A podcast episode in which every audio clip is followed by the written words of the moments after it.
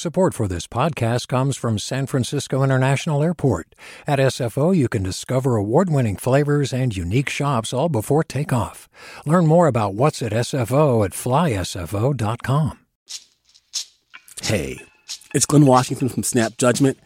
And if you love what you're hearing, and I know you love what you're hearing, please consider becoming a KQED member get special access to cool events, behind the scenes footage, and so much more. Plus, you'll sleep better at night knowing you did your part for the community you depend upon. It's in you. Please be in it. Visit donate.kqed.org slash podcasts to sign up now. That's podcast with an S. Thanks. From KQED.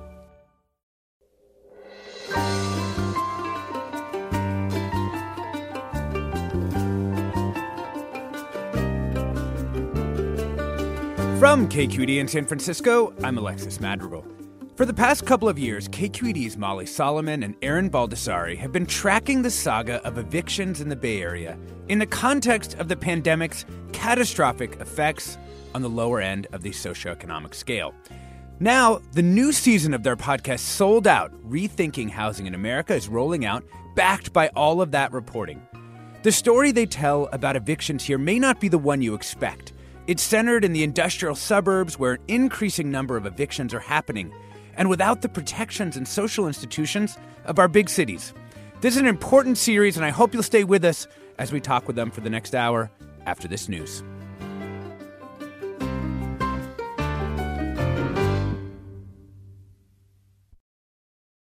Welcome to Forum. I'm Alexis Madrigal. Evictions are cataclysmic for the people who experience them. They leave a mark on people's lives and rental histories that can take years to recover from if it's possible at all. When the pandemic hit in March of 2020, whole sectors of the service economy ground to a halt. Through no fault of their own, many people were left without any income, which meant no money to pay the bills. The CDC, as well as states and cities, took action to halt evictions, but the moratoria have been an imperfect vehicle for protecting people from being tossed from their homes, especially out in the suburbs where many black and Latin renters have been pushed by rising housing prices in the central cities of our region. Here to tell us that story are Molly Solomon and Erin Baldassari, reporters covering housing afford- affordability for KQED and the co hosts of KQED's podcast, Sold Out. Welcome to the show. Hi, thanks for having us. Yeah, thanks for having us here today. Erin, can you tell us why you begin this story in Antioch out there by Highway 4 in Contra Costa County? Sure. You know, I think we were gathering data on who was not being protected by these eviction protections. Um, I think when, you know, this, the state and uh, passed an eviction moratorium, a lot of people assumed that everyone would just be protected, but we had heard anecdotally that a lot of people were slipping through those cracks. And so we gathered data on sheriff lockouts, basically anytime that sheriffs were called to show up to uh, mm-hmm. enforce an eviction. Um, and we saw that, uh, you know, it wasn't big cities, like you said, that we were seeing the most evictions. It was places like Santa Rosa, um, outlying parts of San Jose, um, and Antioch. Antioch showed up as the city with the highest eviction rate during the pandemic, 22 times higher than Oakland. Wow. Um, and so, you know, we we chose to start there um, because of that high eviction rate, and also a little bit because of what we knew about the city. Mm-hmm. And I just wanted to note for people that when you're looking at sheriff lockouts, that's kind of like a subset of people who've been forced from their homes, right? Absolutely. Yeah, it represents really the smallest portion of people evicted from their homes because so many people leave before the sheriffs show up and um, the process you know the way the process is laid out um, it could be a, a, couple a week or a couple months before an eviction plays out in courts. And a lot of people most people leave before that happens. Yeah. exactly. And i think i just wanted to jump in and say that you know what we're looking at too like Erin was saying was just a real small piece of the pie when it comes to evictions because you know a lot of the court ordered evictions that we see you know when they're filed when they go through the courtrooms we can't see a lot of that in California. California is actually a really difficult place to analyze eviction data because we have a lot of laws that protect and mask the identities of people that are evicted.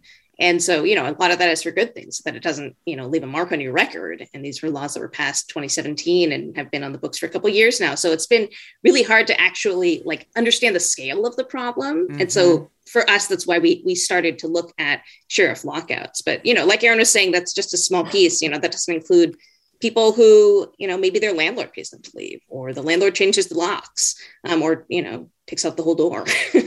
so yeah, yeah. You know, if we go back in time to like why Antioch became this hotbed for sheriff lockouts, we kind of have to go to the housing crisis, don't we? And sort of rising housing prices during the 90s and 2000s and then the subsequent bust. Yeah, I mean, really, it it starts. I mean, when we think about Antioch, Antioch was a very uh, white working class, um, not even a suburb. It, had, it had industry of its own, um, and uh, there was a big housing boom out there in the 90s. Uh, we see we saw a lot of black and brown families moving out there to buy their first home or maybe to move into a bigger home because it was a, a pretty affordable place to buy a house. Um, but then, you know, it was really hit hard by the 2008 foreclosure crisis and the subsequent Great Recession. And a lot of the people who lost their home homes were those Black and Brown families who had moved out there, um, who were sort of preyed upon with subprime mortgages and and loans with really uh, bad terms that made it really hard for for people to pay them back, uh, especially amid the recession in 2008. And so lots of those homes were bought by investors, not new owner occupants. And we saw this shift, um, you know, from being a really homeowning community to being a renter community. Um, and then, you know, of course, what happened, you know, I think there's uh, some important context regionally in the sense that after the Great Recession, as you said, you know, prices were rising in San Francisco and Oakland and other central cities in the Bay Area.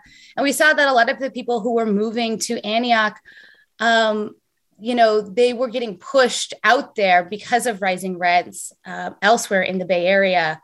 Uh, maybe they were evicted, maybe they were just priced out, but Antioch was still a pretty affordable place. And now, of course, you know, flash forward um, almost 10 years later and, and rents are rising. And certainly during the pandemic, we saw a huge demand for single family homes. Um, and, you know, not, not only to rent, but, you know, for sale. And so we saw a lot of evictions that were related to, to um, landlords selling their homes or deciding that they no longer wanted to rent it um, or even to take it off the rental market completely but you know i think it's really reflective of, of a lot of trends that we're seeing not just in antioch but also nationally. We see this in suburbs you know across the country. Mm-hmm. you know molly there these suburban cities are also quite different politically. You know oakland for example has a, a long tradition of a kind of left-leaning city council that well, at least nominally wants to uh, protect renters in the city. What did you, what did you find out in Antioch when you started to look at sort of the political and social institutions that renters might uh, go to for help? Yeah, I mean, I think that's really interesting because there's just like a real vast difference in terms of tenant activism and even just like resources that are available out in, you know, like the outer lying parts of the Bay Area, out in, you know, more suburbs like like Antioch. You know, they don't have that infrastructure that a place that's really had like decades of tenant activism, you know, like San Francisco, like Oakland, like you said. So, you know, even in terms of like getting an attorney if you face an eviction. There's like, you know, really one legal aid service out in Antioch. And so I think that people that live out there just don't have access to um, a lot of help if they are getting evicted, but even just like tenant education, knowing what your rights are. And then when we look at, you know, in terms of the laws that are in place. You know, even just with the pandemic and the moratoriums that passed, Oakland passed one of the strongest eviction moratoriums, essentially taking eviction off the table for non payment of rent during the pandemic. And it continues as long as there's an emergency going on. Uh, Antioch didn't pass those kind of laws. And they didn't have their own eviction laws, you know, that went further than what the state passed. And so I think you also saw, you know, populations, people that were getting pushed out to Antioch uh, you know, that were being displaced out there, contributing to, you know, suburbs today that is increasingly higher in poverty. It's where a lot of our region's people of color live, communities of color that have been pushed out there. So I think what we saw was just a really interesting nexus point here where, you know, this was a place that people were getting pushed to. And it was also a place that really lacked a lot of the resources and help that they needed in terms of rent assistance and tenant support. Yeah.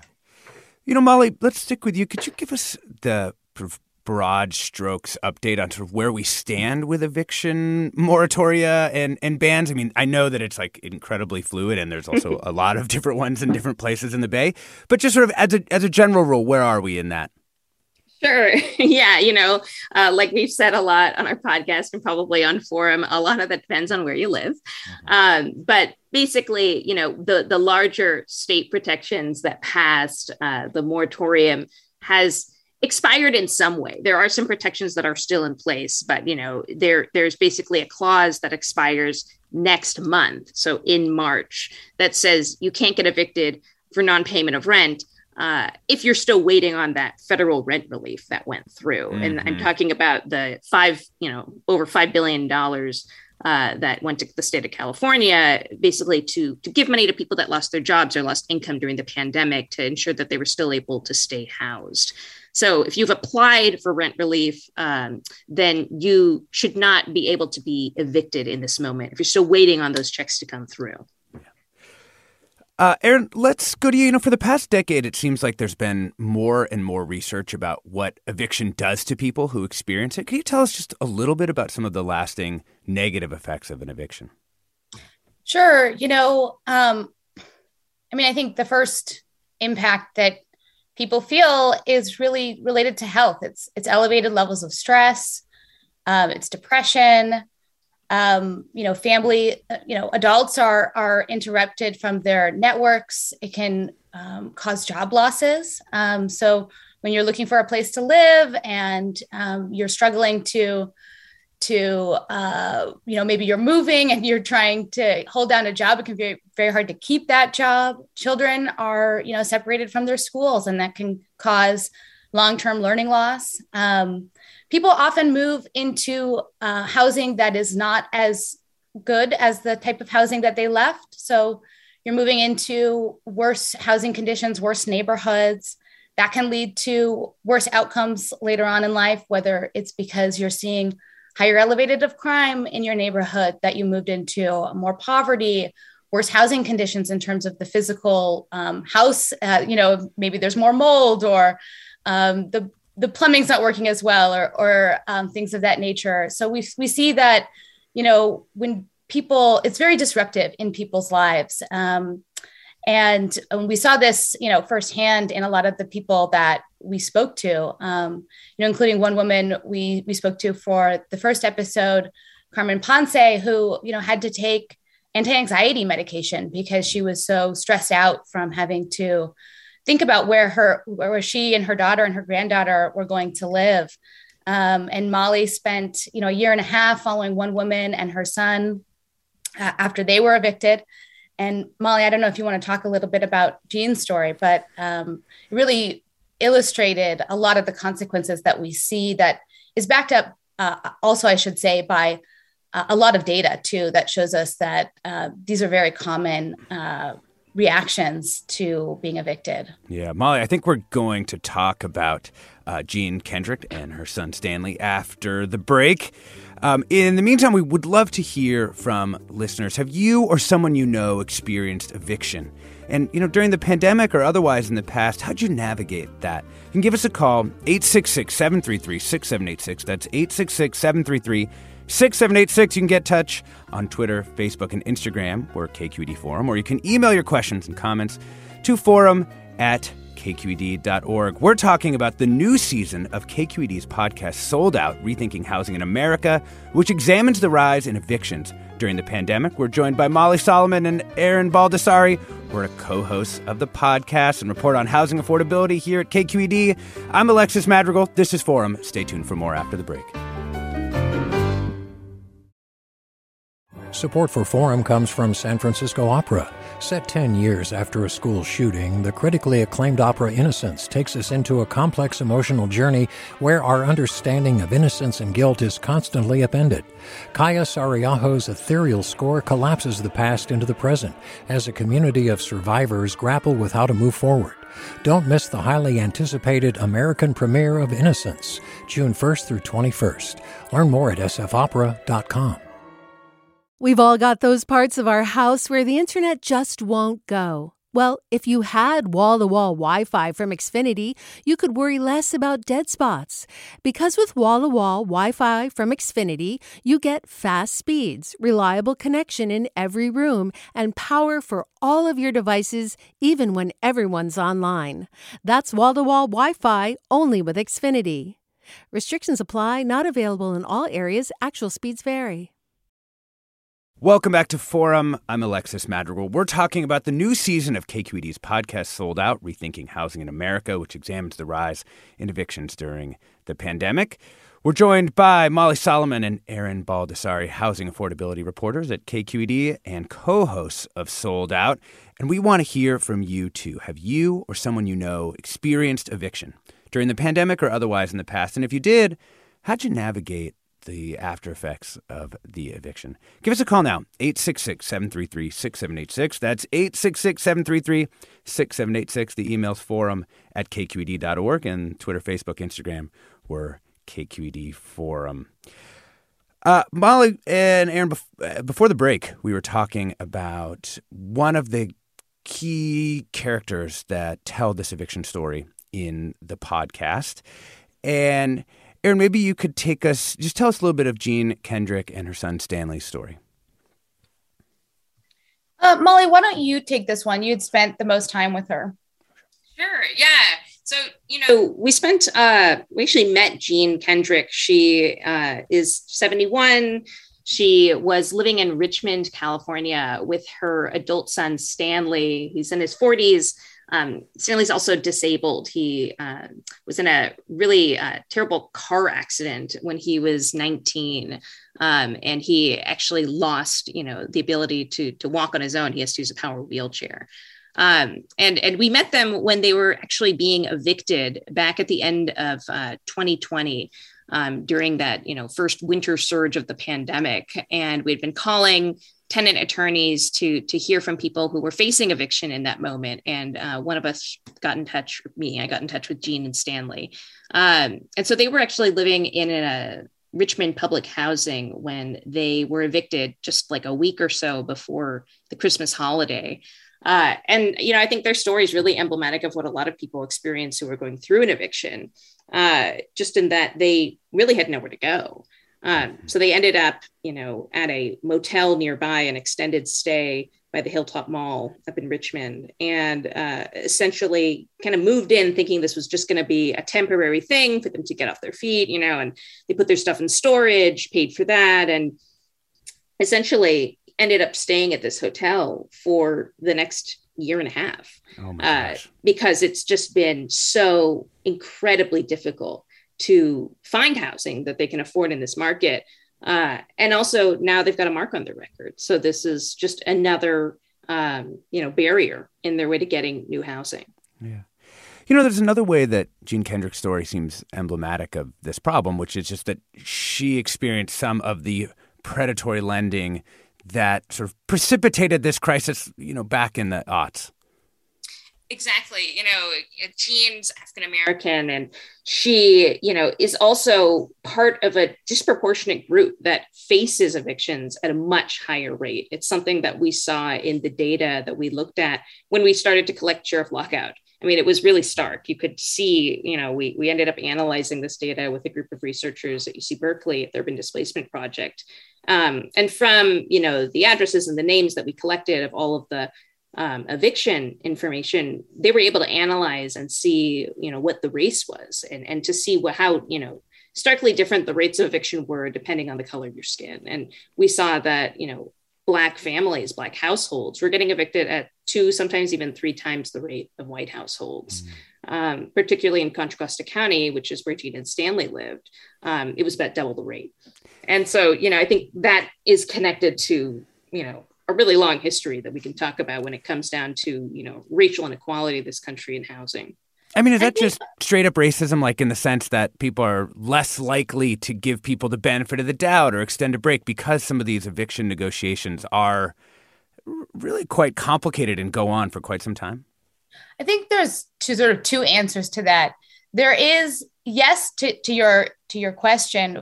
There is data looking at sort of landlord behavior and how willing they are to negotiate with different tenants uh, based on their race. And the data does show that um, landlords typically don't extend those breaks as often or as generously to Black tenants. But really, when you you know look at Jean's story, and um, you know this is part of a a long legacy of racist housing policies in this country that you know date back to slavery but in sort of more modern times date back to the 1930s and redlining when you know the government um, refused to back loans to um, people living in neighborhoods where there are any black residents. Um, and so this kind of set up a situation where black families were unable to build that generational wealth. And and when they you know were able to buy homes, it was often, um, you know, through really in, in, really predatory conditions in terms of loans that had um, steep interest rates, where houses could be quickly repossessed with just one missed payment. Um, Black people, you know, in the middle part of the last century, were often forced to live in very substandard housing in um, central cities. Um, but yet the rents were not that much lower. So, you know, you would see people paying rents that were comparable to what white families were paying out in the suburbs or in, in nicer neighborhoods in the city. Um, and yet, uh, you know, many of the homes, uh, you know, lacked a lot of basic amenities like, you know, a floor or uh, working plumbing. Um, people were literally worried about rats killing infants in their sleep because uh, you know, the the houses were so shoddy. And you know, when Black people were able to own their own homes and buy them outright, um, even in neighborhoods that are considered very desirable today, like you know West Oakland, they continue to be devalued. Um, you know, there was a recent story out of Marin County, a Black-owned home appraised nearly $500,000 higher when they had a white friend pose as the homeowner. Uh, that's the subject of a lawsuit, uh, re- a recent lawsuit. But, you know, that's generational wealth that would have been lost uh, had this couple not fought back. Um, and this is not just one off stories. Uh, Andre Perry, as a researcher at the Brookings Institution, an author of a book that looked at this question, you know, he estimates this is about $150 billion nationally that black families are losing because of you know devaluation of homes that otherwise would fetch a much higher price with a white homeowner um, mm-hmm. and you know all of this sort of leads up to the conditions that we saw during the great recession when because of this lack of um, being able to build that generational wealth and the continued uh, you know pressure that that's had Black borrowers were steered into these subprime loans with balloon payments and adjustable interest rates and other unfavorable lending terms, often because they couldn't get better loans um, from from banks uh, for no other reason than because of having you know not having built the sort of equity uh, to show themselves as a more credible lender, um, but really as a result of all of these things that we've seen historically over the past you know century. Um, no, that was a, a beautiful encapsulation of a really tragic set of circumstances, you know, from separate and unequal housing markets to what Keeanga-Yamahtta Taylor calls predatory inclusion. And we end up here uh, with evictions rising among the very populations most affected by those those policies that you know began in the 20th century and, and continued. I want to play a cut of Jean Kendrick just talking about the connection between those sort of factors and her health my doctor's checking me because my blood pressure is high again. And so it's the stress level. Like I keep telling people, I've never had to go through this before. And not knowing which avenues to take and the ins and outs, it's it's hard. Not even my worst enemy I wouldn't wish this on. Yeah. I mean, this idea Erin, of not knowing which path to take seems like a very difficult thing because you're you're tossed out on the street. You have a very difficult time finding another rental home. Like, how do people figure out what steps to take next? Oh, I mean, I wish, I wish I had a better answer for that. I mean, I, I cannot imagine myself. Um, I mean, I, I can't imagine myself in that situation, and I know how difficult uh, it would be. I mean, a couple years ago, I had to move pretty suddenly, um, and I had a, had two weeks to, you know, to find a new place to live, and you know, it's a full time job just trying to find another rental. Mm-hmm. Um, and that, you know, and I, I didn't have an eviction on my record and, you know, I'm white and fairly privileged, you know, so, um, so, you know, I, I know that the barriers are incredibly stark. And I think Jean really, really said it all when, you know, it just, it's very difficult to know which paths to take. I mean, um, there are obviously organizations out there that uh, you know are trying to help renters um, the eviction defense center in oakland um, Causa Justa, um, ACE, uh, the Alliance of Californians for Community Empowerment, um, and others out there. But they can be really, you know, I mean, unless you know about them um, or, or think to even uh, look for them, um, you know, most people I think are just thinking about what they're going to do tomorrow and, and how to, you know, mm-hmm. looking for places um, to, you know, to, to live. Um, so I think, you know, Jean's, re, you know, response of going to an extended stay motel is pretty um, logical. I mean, it was, you know, it's, it's a, it was a place where she knew she could get housed very quickly, although it was very expensive to live there. Uh, so I mean, it's it's incredibly um, daunting. You know, another person that we spoke to, uh, I think I mentioned Carmen Ponce earlier. Mm-hmm. She was getting evicted and had just so happened to get a call from a tenant organizer before she was about to move out, and that's how she heard that you know she was still protected under the eviction moratorium. Whereas, you know, I think most people uh, wouldn't get that call and wouldn't you know wouldn't know about those protections. Right just you know, too. I mean, Jean's story is is really connected to you know some of the the history that we talk about. I mean, that's part of how she got caught up in being a renter in the first place. You know, we talk about it in episode two, but you know, Jean says in the cut just now, like she's never had to go through this. She doesn't know where to go. She doesn't know who to turn to. Um, you know, because for most of her life, she was a homeowner. And, you know, we learned in talking to her that she had a home, you know, a beautiful home up in the Oakland Hills. And, um, she ended up losing that, like you know, a lot of Black families because of the subprime mortgage crisis and, and that history that Erin walked us through. It, and you know, she ended up having one of those loans. She got talked into taking out an adjustable rate loan, and you know, just before the housing bust, you know, her her payments just tripled. Like they went from mm-hmm. about a thousand dollars a month to to over three thousand, like far out of reach, you know, from something that she could afford.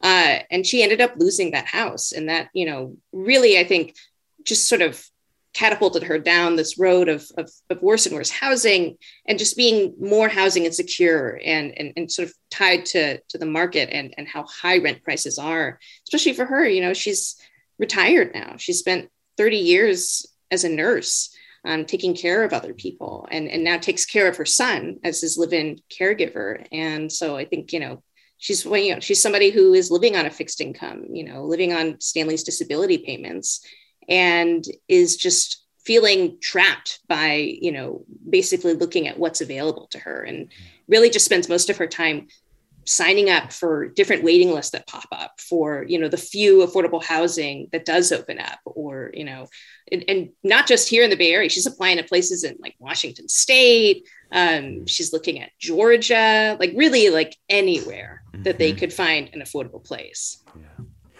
I want to bring in our first caller, Carrie from San Jose. Welcome to the show, Carrie.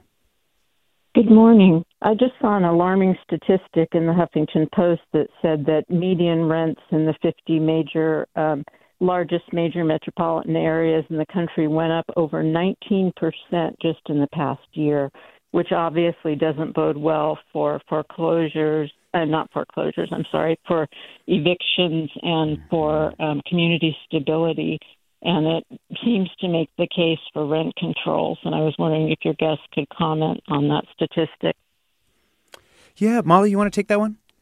I was going to toss it to Erin. Okay, Aaron, Aaron, Erin, let's have you do. I, I, can take it. Yeah. Um, you know, um, so a little bit of a caveat, a little bit of context for that stat. We did see that in places like San Francisco, New York, some other really hot housing markets, that rents fell very significantly at the very outset of the, uh, you know, it's sort of in the first year of the pandemic, and have risen very sharply since then. So part of um, what the caller, uh, the statistic that the caller mentioned, might be a little bit of a rebound. So we'd have to look back a couple more years to see how that fits in with sort of the historical trends. But you know, what we have seen during the pandemic is that um, rents have actually been rising most sharply in uh, sort of suburban and rural areas. Um, you know, in Antioch, where we focus our first episode, rents rose 26%. Um, in Fresno, where another city that we looked at, it was a similar story 26% increase uh, uh, during the pandemic. And so that to me, um, as, as, uh, as stark as it is to see that those rent um, increases in cities, um, you know, the suburbs, these more rural areas have historically been, well, you know, in, in sort of the last um, decade, they've been places where people have have fled to because the prices were lower than in you know these sort of hot, hot market cities. And so that's where we've seen um, lower income people moving they've sort of been pushed further and further away from the urban cores in search of any you know housing you know they can afford. And that's what concerns me the most because um, that's where we're seeing kind of a, a rise in uh, folks who are more you know working class people who are moving out there in search of affordable housing. So you know that um, is startling and not to put any more doom and gloom but you know we've seen a lot of investor activity during the pandemic especially in this past year with investors having a banner year scooping up um, lots of properties. And um, you know um, that uh, does not bode well for for renters who might be looking for more stable rents in the future. Yeah. So combine that with you know these are places like uh, that don't necessarily have those high paying tech jobs that we see you know in like the urban core here in the bay area you know it's it's a lot of people that either have to commute in to go to work um, or you know are left with a lot of more minimum wage jobs. There's not like the industry that we saw when a lot of these suburbs were first created. Um, and, and I think that the rent control comment is interesting because, you know, we'll probably get to this in, in the later part of this hour, but, you know, the idea of, of capping the rent um, is something that we're now, you know, more frequently seeing being talked about in some of these places that are having those really extreme rent increases, like Antioch, um, like in Fresno. Um, you know, you're seeing more tenants bring forth this idea uh, and, and to, to introduce these kind of policies into you know outerlying areas not just places like san francisco. Um, so i think that it's an interesting conversation that we're starting to see you know have more action. I think we're going to see that conversation continue in places beyond just our cities. Hey molly can you just tell us where jean kendrick and her son are now and how they're doing just before we go to the break? Absolutely. Um, you know, I just actually just checked in with Jean yesterday uh, when we aired the second episode. Um, you know, last we left them when they were in a hotel, you know, and they had actually moved from the extended stay hotel where they were spending like basically $3,000 a month to live in a hotel room together. Um, and it was just depleting all of their savings and, and everything that they had saved up looking for a new home. Um, they're now actually at a Project Roomkey hotel, which mm-hmm. was the hotels that were propped up during the pandemic uh, to house people who are homeless and living on the streets. And so, in, in, one way, you know, their situation is the same. They're still in a in a one room hotel, uh, but now at least they're able to live there for free. Yeah. We're talking about the new season of KQED's podcast, Sold Out Rethinking Housing in America, which examines the rise in evictions during the pandemic. You just heard Molly Solomon. We're also joined by Erin Baldassari, housing affordability reporters at KQED and co hosts of Sold Out. I'm Alexis Madrigal. This is Forum. Stay tuned for more after the break.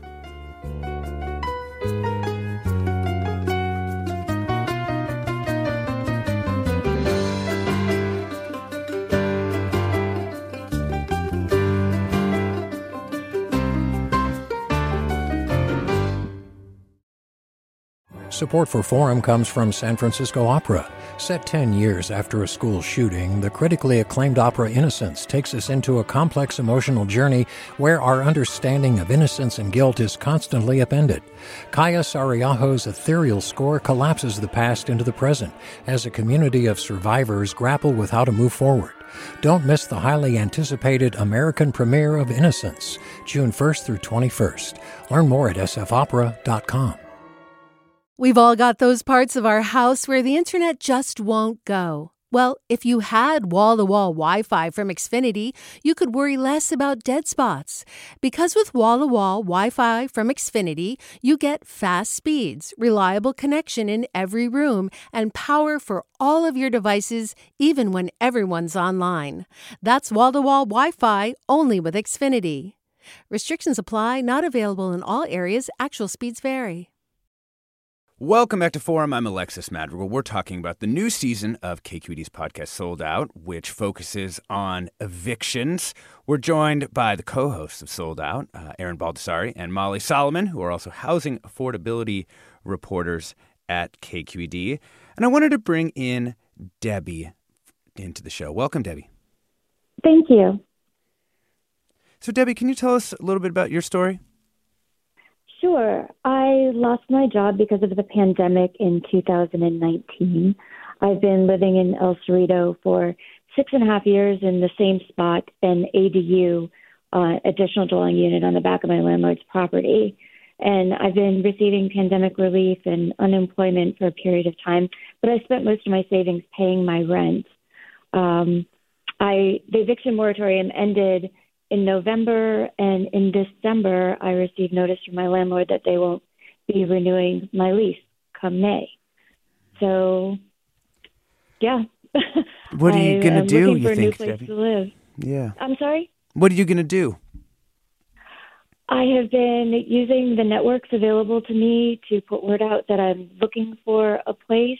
Um, doing what I can to find new work. I'm currently working two part time jobs. I also help take care of somebody who's elderly, so I don't want to expose myself to the public mm. um, and risk getting infected. So I'm trying to be cautious around that. Um, taking it one day at a time is, is really the best I can do right now. I was really disturbed to learn that ADUs and in-law units and those types of things aren't covered by the tenant protection laws in California. So evictions can be without cause. So even though my landlords receive their rent either from the state or from me, they can still ask me to leave. Yeah. Thanks for sharing your experience, Debbie, and wish you a lot of luck finding a, a new place.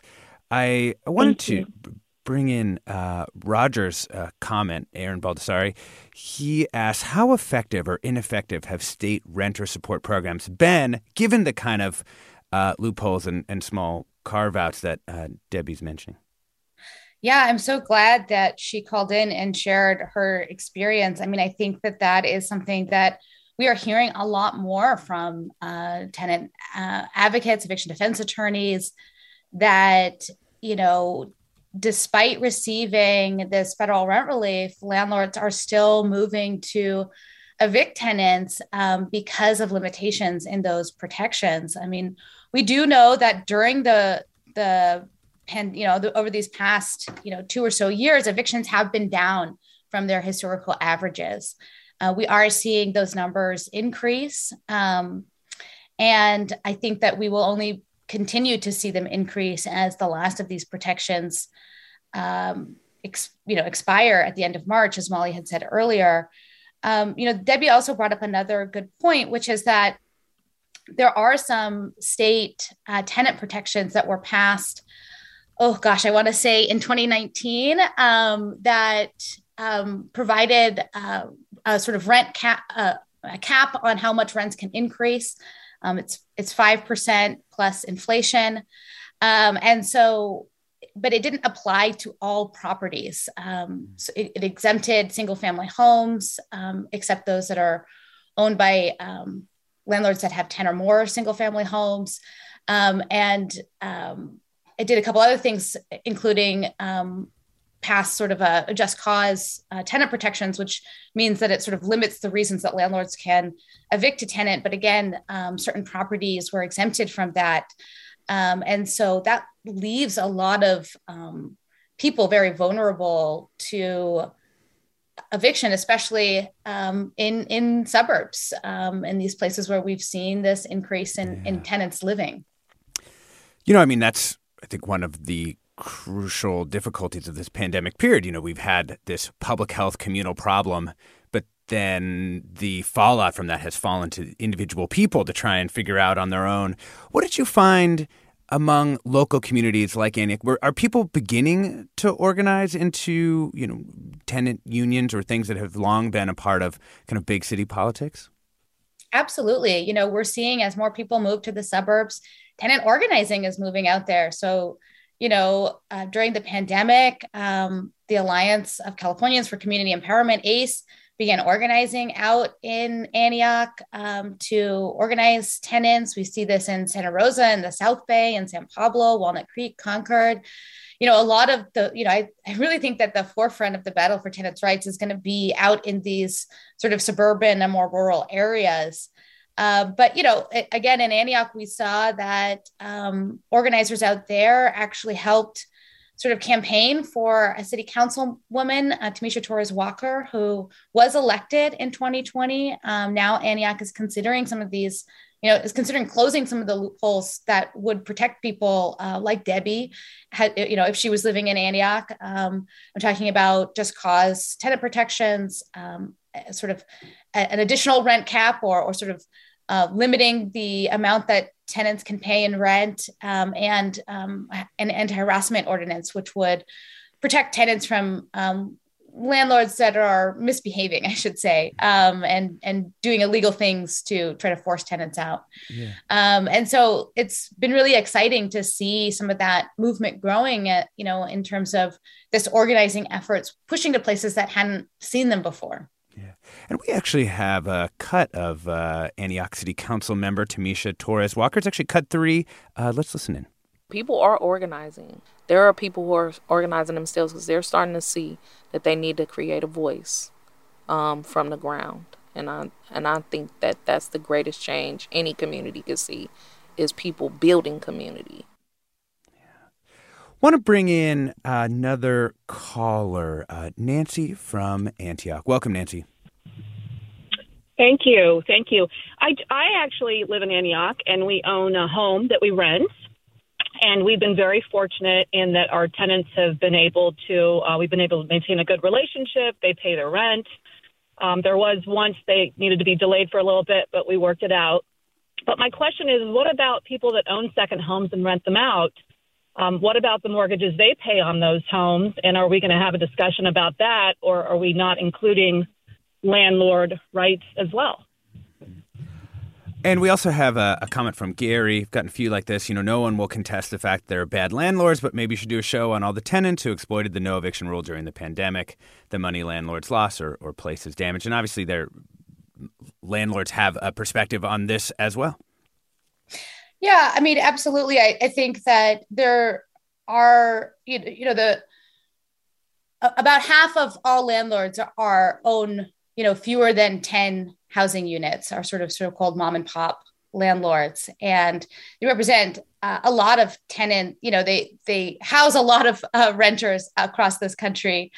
And we did see that you know it was these smaller landlords who were sort of most vulnerable to losing you know to who were most vulnerable in terms of you know not having a lot of cash reserves to be able to withstand months and months of the eviction moratorium if they weren't receiving rent.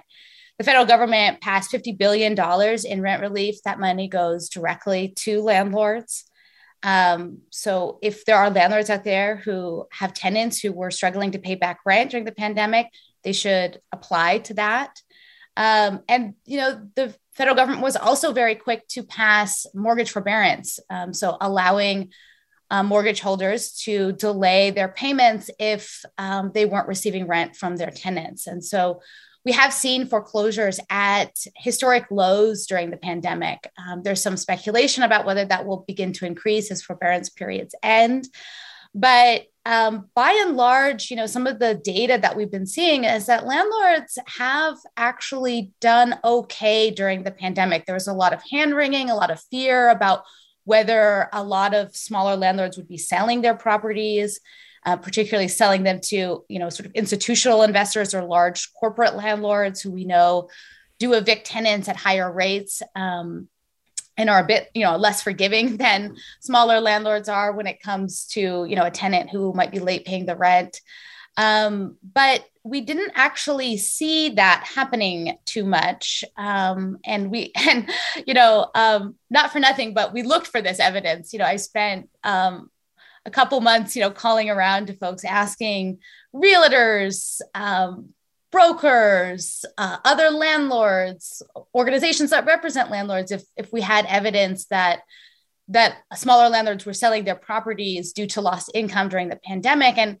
and I couldn't I couldn't find evidence of that in in California. Um, uh, and there has been some national research that shows that landlords actually, because they were able to cut back on expenses during the pandemic, they were actually didn't um, lose money uh, sort of on the whole. Um, they were able to stay in the black, as it were. So, um, so yeah. it does yeah. seem that tenants have been the most uh, impacted uh, during this time, even if it is just in the loss of services because of, of cutback maintenance.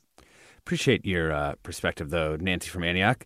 Um, I, you know, I, it keeps coming back for me to the idea that the housing system is pretty broken, particularly here in the Bay Area. You know, we've talked about, you know, the rents are too high, housing prices too high, makes things uh, extremely difficult for all kinds of uh, of people who are involved in the housing system. And James, uh, commenter, listener who, who wrote in with a comment, writes: the state is too dependent on property taxes and rental income tax to make the changes that are needed for affordable housing. The free market system can work, but it needs regulation, not simple rent control, but price control based on square footage, amenities, proximity to transportation and city services, shopping, etc. The matrix would drastically reset the cost of housing and probably cause many landlords to sell inventory of apartments and houses. That would then bring real estate prices down. Isn't that the real issue? Um, you know, I spent a lot. We do focus an episode of the podcast on landlords. Actually, that one will air next Monday. And I spent a lot of time asking people, you know, should we hate the players or hate the game? um, and I think it's a little bit of both. Um, you know, we can, we do see that um, different landlords behave differently when it comes to evictions and how sort of how much they're they're willing to extract profit from their tenants. Um, or you know a lot of smaller landlords for instance are just looking for a steady income. They want tenant stability. That's what their tenants want. They want to be in there for a long time so they might set their set their rents a little bit lower you know be a little bit more forgiving in terms of you know when it when a tenant is late paying um, but at the end of the day you know there comes a time when you're your interests as a landlord might outweigh your interests, your tenant's interests as sort of breaking point where you do decide that it is necessary to evict.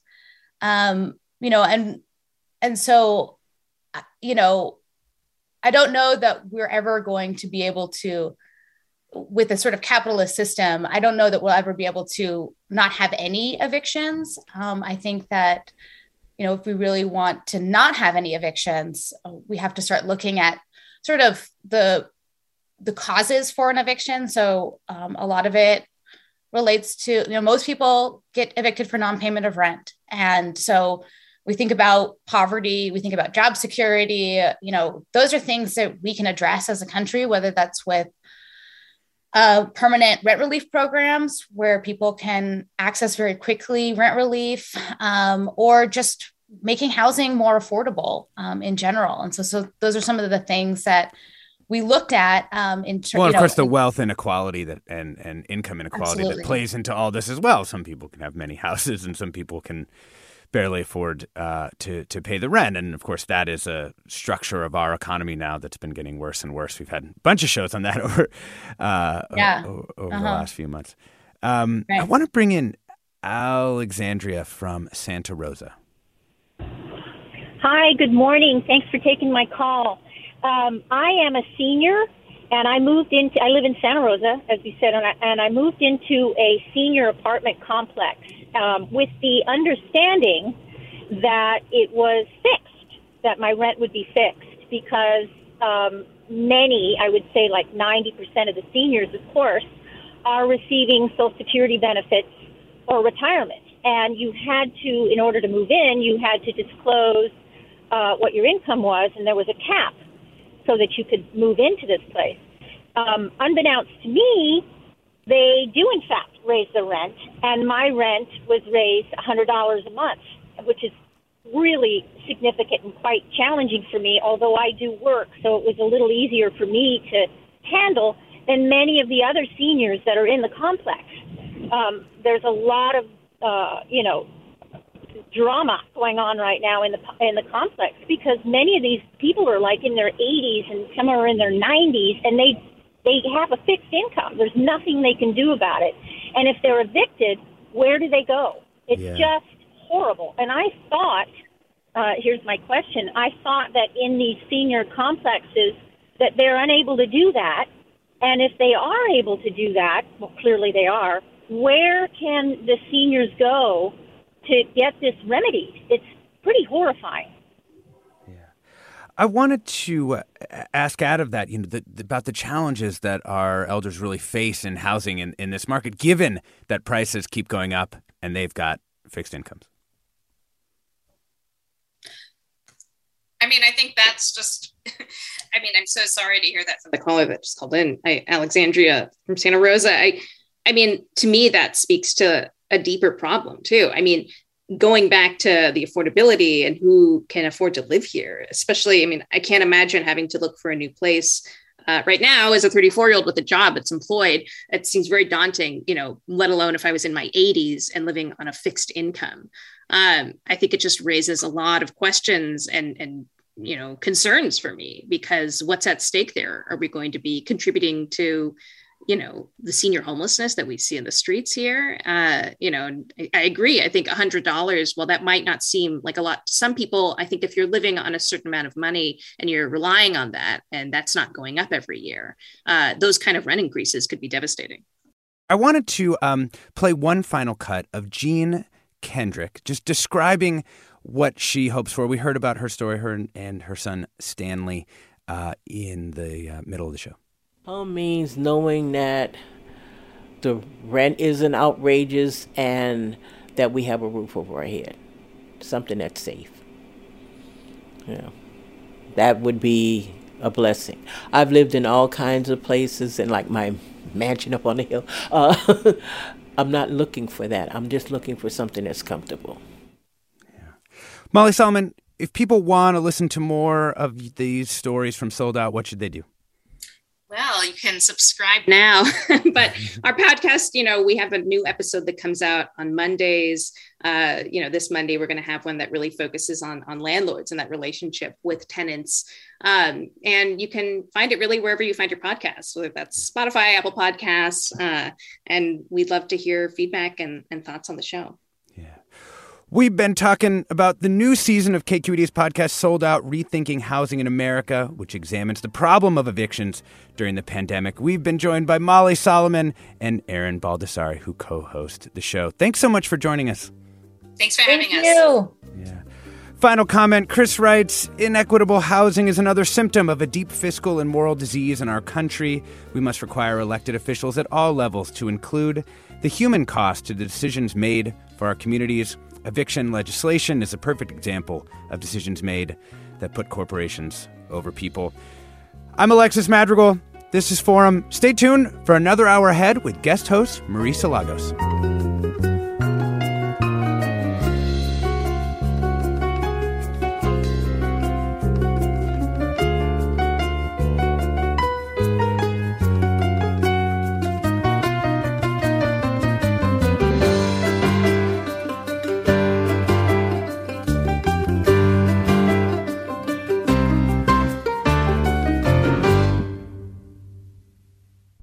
Funds for the production of Forum are provided by the members of KQED Public Radio, the Germanacos Foundation, the Generosity Foundation, and the Heising Simons Foundation. Support for Forum comes from San Francisco Opera. Set 10 years after a school shooting, the critically acclaimed opera Innocence takes us into a complex emotional journey where our understanding of innocence and guilt is constantly upended. Kaija Saariaho's ethereal score collapses the past into the present as a community of survivors grapple with how to move forward. Don't miss the highly anticipated American premiere of Innocence, June 1st through 21st. Learn more at sfopera.com. We've all got those parts of our house where the internet just won't go. Well, if you had wall to wall Wi Fi from Xfinity, you could worry less about dead spots. Because with wall to wall Wi Fi from Xfinity, you get fast speeds, reliable connection in every room, and power for all of your devices, even when everyone's online. That's wall to wall Wi Fi only with Xfinity. Restrictions apply, not available in all areas, actual speeds vary all over the country. We need to improve reading in Wisconsin. Schools are changing the way they teach reading. I'm calling for a renewed focus on literacy. We have gotten this wrong in New York and all across the nation. And it's happening because of a podcast. I think your podcast has changed my life. And I'm going to share this podcast with everyone I meet. Sold a Story investigates how teaching kids to read went wrong. New episodes of Sold a Story are available now.